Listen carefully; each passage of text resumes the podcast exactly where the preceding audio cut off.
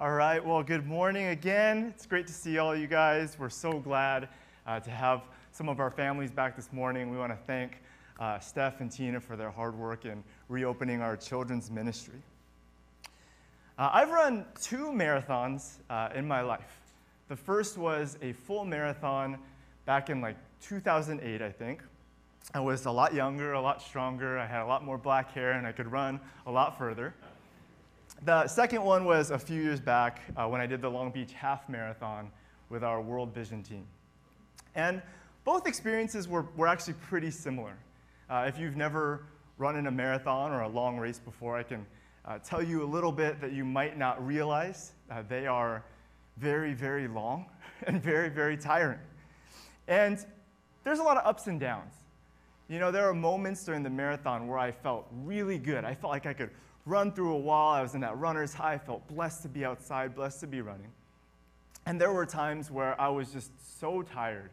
Like I literally wanted to just lie down on the ground where I was and rest or wait for somebody to come pick me up or just die there. That's, that's how tired I was. I just want to lie down and just stop. But despite the ups and downs of the race, the thing that I'll never forget, the thing that I'll always remember most, is the feeling of finishing when you run across that finish line, finish 13 miles or 26 miles, there's just this kind of unbelievable surge of joy and accomplishment and relief. The first time I remember, like, I, I felt this urge to, you know, raise my arms like I was in a sports movie or something, but, you know, there's a lot of people there. It seemed kind of weird, so I didn't do it. But that was kind of how triumphant, how joyful I felt in that moment. Now, this morning we are coming to the end of a very long journey. Today is our last week of our Romans series, and it's, it's been a long time. It's been nine months, 34 sermons, 16 chapters, 433 verses. I didn't go through it and count it by hand. I looked on Google, but apparently that's how many verses Romans is. And you know, I hope there have been more ups than downs. I hope you've been encouraged by what you've learned about the gospel. I hope there weren't any moments where you wanted to lie down on the floor and die because it was so long. But as we cross the finish line, as we reach the end, Paul invites us to finish this story on a note of joy, on a note of accomplishment. And not an accomplishment of something that we've done, not that finishing one book of the Bible together is that big of a deal, but to recognize and celebrate what God has done, to see God for who He is and respond. So let's go ahead and jump into our passage this morning. It's a pretty short one. These are the last three verses of Romans, uh, chapter 16, verses 25 to 27. Paul writes, Now to him who is able to establish you in accordance with my gospel, the message I proclaim about Jesus Christ, in keeping with the revelation of the mystery hidden for long ages past, but now revealed and made known through the prophetic writings by the command of the eternal God, so that all the Gentiles might come to the obedience that comes from faith to the only wise God, be glory forever through Jesus Christ. Amen. To the only wise God be glory forever. This passage is what's referred to as a doxology. It's kind of a formal, uh, liturgical expression of praise, oftentimes meant to be uh, repeated in a corporate setting. And this is actually kind of a, an unusual way to finish a letter like this. In fact, if you look in your Bibles, you would see that Romans is the only one of Paul's letters that ends on a doxology. And this is unusual, and so some scholars have suggested, well, maybe it was added later, maybe some editor put it in. But when you think about the overall argument of Romans, when you think about what Romans is about, this doxology fits perfectly. It is perfectly fitting to end this letter on a chorus of praise. Because what Paul is doing is he's reminding us of what we've learned and how we're meant to respond. He's reminding us of why we should celebrate, why we should worship, and how. How we should worship, how we should celebrate. And I think this simple praise chorus really captures all of it. To the only wise God be glory forever. Now, at the heart of this celebration is one specific characteristic of God uh, it's His wisdom. As we consider what we've learned in the gospel, we consider this invitation to glorify God. Paul tells us this is what I want you to think about. This is what I want to put before you is God's wisdom, that He is wise. And I don't know, this, this might surprise you a little bit because God's wisdom isn't necessarily like the first thing we think about when we think about the characteristics of God. It's probably not one of our favorite attributes. You know, we talk about God's love, His grace, His power, His goodness. But God's wisdom probably falls somewhere further down the list. There aren't a lot of worship songs that talk about God's wisdom. I don't know if that's because it's a hard word to rhyme or because it's just not something that people are that excited about. But despite that, it's His wisdom that, the, that is at the core of the message of Romans. It's kind of the big idea that holds this entire letter together. Now, before we continue, uh, we have to answer a pretty important question. What does Paul mean by wisdom? What is the wisdom of God? Now, I don't know about you, but when I think about wisdom, when I hear that word, I kind of think of like a like an old man, a wise old man who knows a lot and gives really good advice. Maybe somebody like Gandalf the wizard or Yoda, Master Jedi, Owl from Winnie the Pooh. I'm not lying, that was like the first thing I thought of when I thought of someone who was wise. But we think of someone, right, who understands the world, understands the way people work, understands the way things work, and is thus able to see the best way to do things, see the best way to get something done. And the biblical concept of wisdom, or the wisdom of God, is pretty similar. In his classic book, Knowledge of the Holy, A.W. Tozer describes wisdom as the ability to devise perfect ends and to achieve those ends by the most perfect means. Wisdom sees everything in focus, everything in proper relation to all, and is thus able to work towards predestined goals with flawless precision. I think the biblical concept of wisdom is kind of like the skill of a master craftsman. Uh, I've shared this a, a couple times in the past few years that my best friend Josh uh, sold his house and bought a laundromat. And this was kind of a part of his ministry vision. He believed this was a way to engage uh, the community, to uh, be a blessing uh, to those who are in need. And so, one of the big projects that he was working on a few months back was to build a big community table that would sit at the center of the laundromat. And he thought this was kind of at the core of his vision, this place where the community could gather.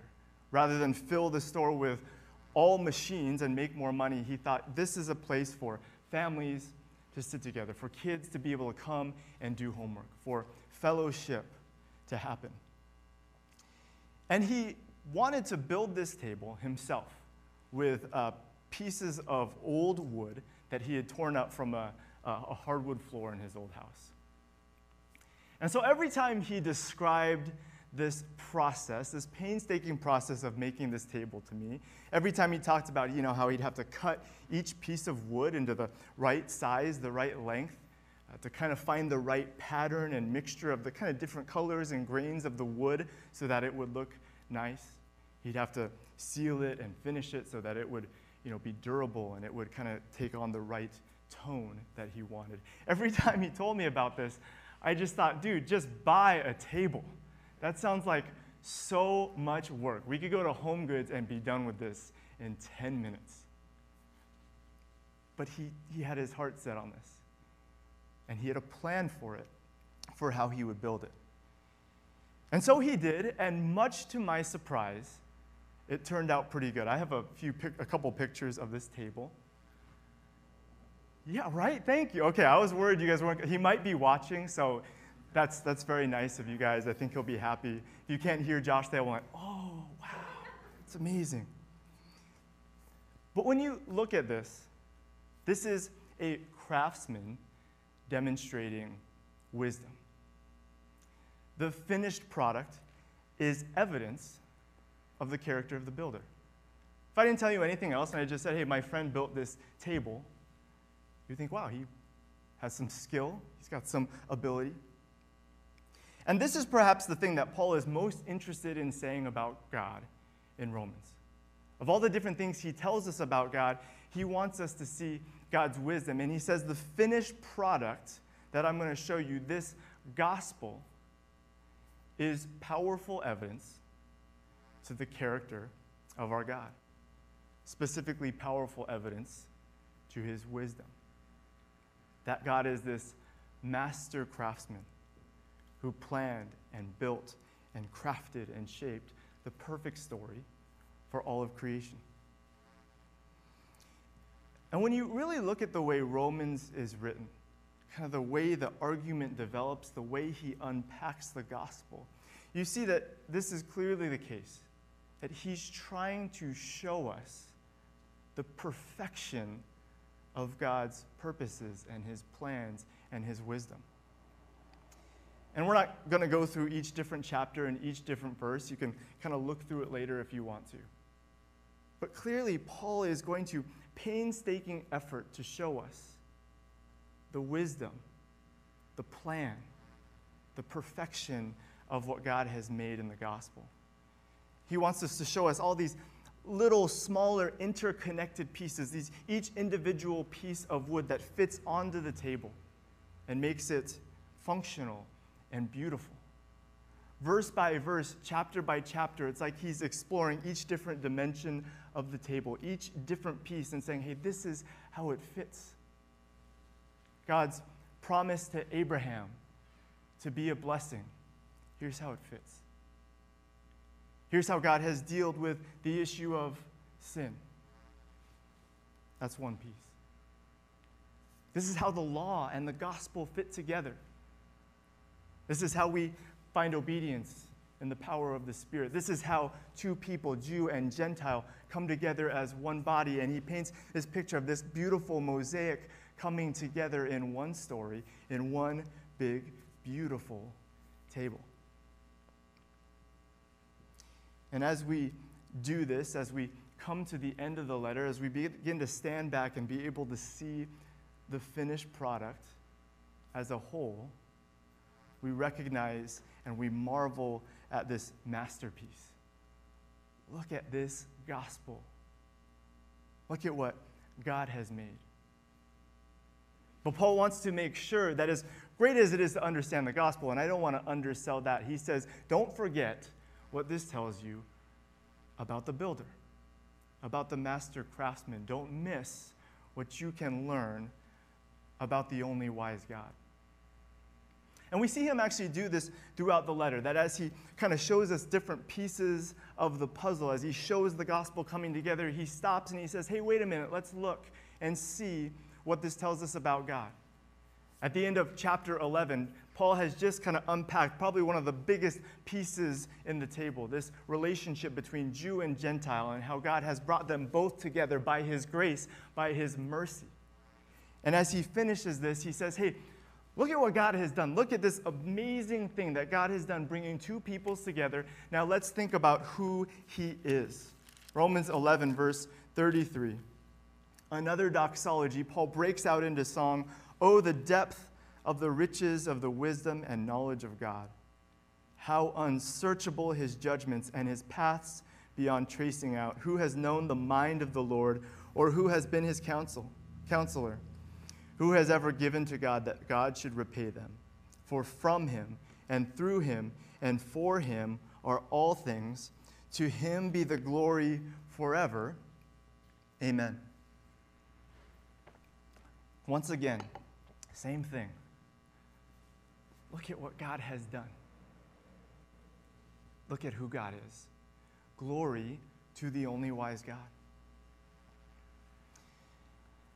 And this truth, this core characteristic of God, his wisdom that we see in the gospel, this is meant to be a deeply personal, deeply practical idea. It's meant to be encouraging, comforting, assuring for God's people. Because if God is wise over all of human history, if God is wise enough to bring together the entire plan of salvation for the redemption of all people, Jew or Gentile, if God is wise enough to bring all things together to write the perfect story for all of creation, then surely we can trust that He is wise enough to build and shape and perfect our own lives. Surely God is a good and wise enough craftsman for my life and for your life. See, I think one of the reasons why life can be so difficult, why it can be so challenging and so stressful, one of the reasons why the Christian life is so hard, living lives of obedience and faith. One of the reasons why this is so hard is because there are so many claims for wisdom in our lives, in the world around us. So many goals worth pursuing, and so many different ways of getting there, so many paths that promise us this is the way. So many false gods that say this is really important. This will make you happy. This will give you peace. If you do it this way, if you order your life this way, if you shape your life to look like this, everything will be good. And I think chief among these false gods of wisdom is our own hearts, our own selves. We want to believe, we want to kind of look at all these different wisdom paths and say, I can figure this out. I can decide what's best. I can shape my own life. I'm smart. I'm wise. I understand things. My paths, my purposes, my plans, they're the best way. But honestly, I don't, I don't know about you, but I find so often, I am often reminded that they are not. What I find myself realizing so many times, over and over and over again, is how flawed my wisdom is. How oftentimes I take the wrong path. How oftentimes I simply don't know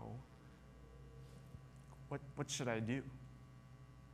I think when I, when I, was younger, you know, when you're young, you think, you know, when I get older, when I'm a real grown up, everything will make sense. I'll have it all figured out. I'll know what to do. I'll get on a path, and everything will be easy. But as I get older and older and older, and as I keep waiting and waiting to be a real grown up, it just dawns on you eventually that that's not how life works. We are not designed to be the arbiters of wisdom. We're not made to be the master craftsmen of our own lives. And so, what ends up happening is we experience anxiety discouragement as we travel down one path and then another and then another. And so, one of the truest blessings of kingdom life is having a God who is both king and craftsman. Having a God who has proven his wisdom, proven that he builds only good things proven that he knows the best way to get things to where they want they, where they need to be. Perhaps the most freeing truth in this life is simply that God makes better tables than you do. He makes big, grand, beautiful tables like the gospel, like creation itself. But he also makes really cool, small, unique ones out of the lives of people who trust Him. And part of understanding God's wisdom and trusting God's wisdom is recognizing that it's a lot of different pieces coming together and we don't always understand how the pieces fit right away. There are going to be pieces that we look at and we say, well, that can't fit. That's too big. That's too jagged. That's the wrong color. That's going to make my life hard. That's going to make my life weird. That's going to make things more difficult. That doesn't bring me any more security or any more happiness right now. That piece brings pain and struggle.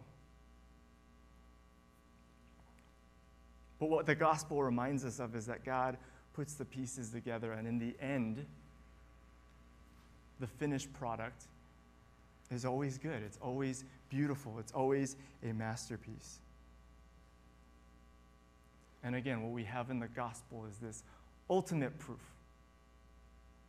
of this one thing that God said, I'm going to do this and I'm going to do it perfectly, and He did. Uh, Tozer says this about God's wisdom. He says, To believe actively that our Heavenly Father constantly spreads around us providential circumstances that work for our present good and our everlasting well being brings to the soul a veritable benediction. He's saying that makes us feel really, really good. Most of us go through life praying a little, planning a little, jockeying for position, hoping but never quite certain of anything, and always secretly afraid that we will miss the way. This is a tragic waste of truth and never gives rest to the heart. There is a better way.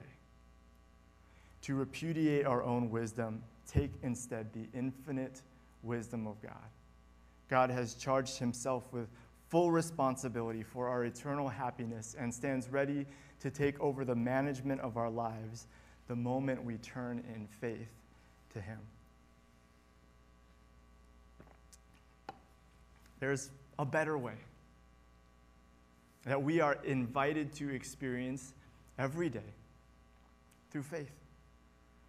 And this really is the invitation that Paul lays before us in Romans.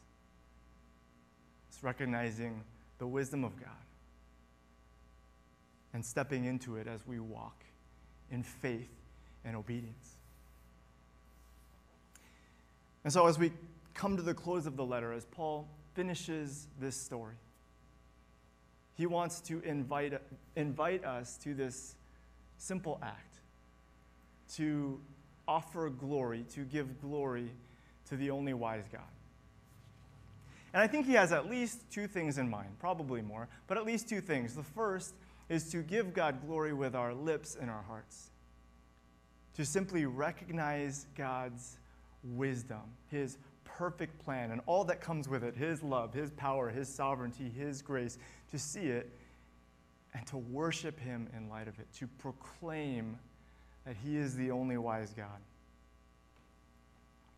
And when we worship, we do so in light of what God has done and who He is. But I think more than that, what Paul wants us to do, what Paul has in mind for us when he says, Glory to the only wise God, is he wants us to give God the glory with our lives. And he's told us that already. He said in Romans 12 that what is our spiritual act of worship? It is to offer our bodies as living sacrifices. The true recognition of wisdom is worship with our lives. Uh, this is Peak to Peak. Uh, it's a gondola system in Whistler, British Columbia, that connects Whistler Mountain to nearby Blackcomb Mountain. And this was the first lift to ever connect two side by side mountains. It travels uh, 2.73 miles from one peak to the other. And as you travel across the valley, you can see there's this long stretch of unsupported cable where you are held between two towers that are 1.88 miles apart. At its highest point, you sit 1,430 feet above the valley floor, which is a world record. Now, I've been on Peak to Peak maybe five or six times in my life. It's one of the coolest things I've done. It's one of my favorite places to be. It's beautiful. There's awesome hiking uh, on each side of the gondola.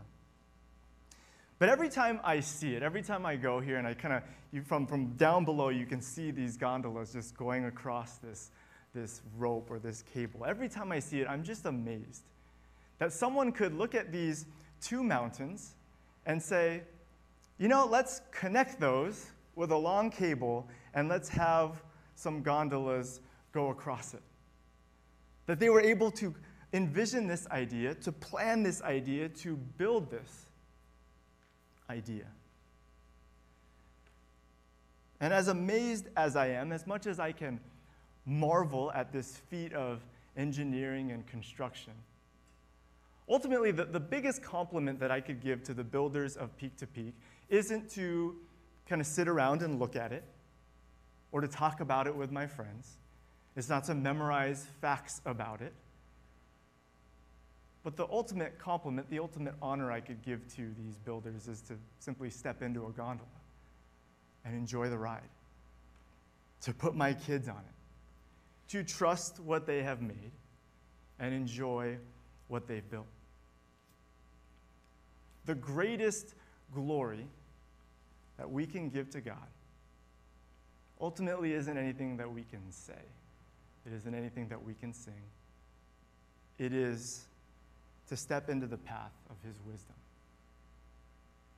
to acknowledge that He is King, to acknowledge that He is the master craftsman, to sit down at the table that He has prepared for us. And so, as we close out this series, as we think about what we've learned, I pray that you would see God's perfect wisdom in the gospel.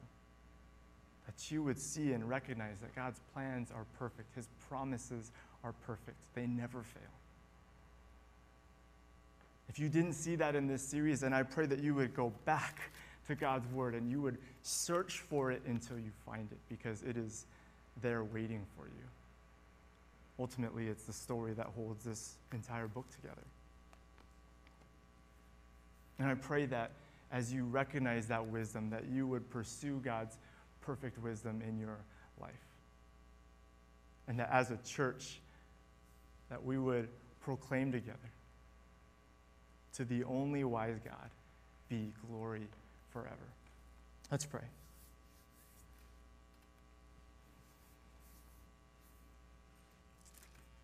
God, we thank you for your perfect plan. We thank you that you took all these broken pieces of existence and our lives and you made them whole. You made them into something good.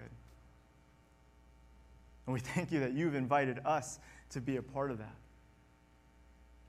And God, I pray that we would see your perfect wisdom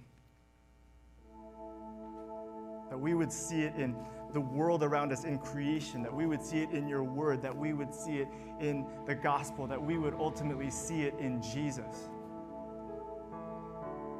And that we would begin to see it and pursue it in our own lives. God, we know that faith is not easy, but we know that you are worthy of it. Thank you for being good. Thank you for being loving. Thank you for being powerful. Thank you for being sovereign. God, we thank you for being wise. We love you and we worship you this morning. We love you and we worship you every day, God. In Jesus' name.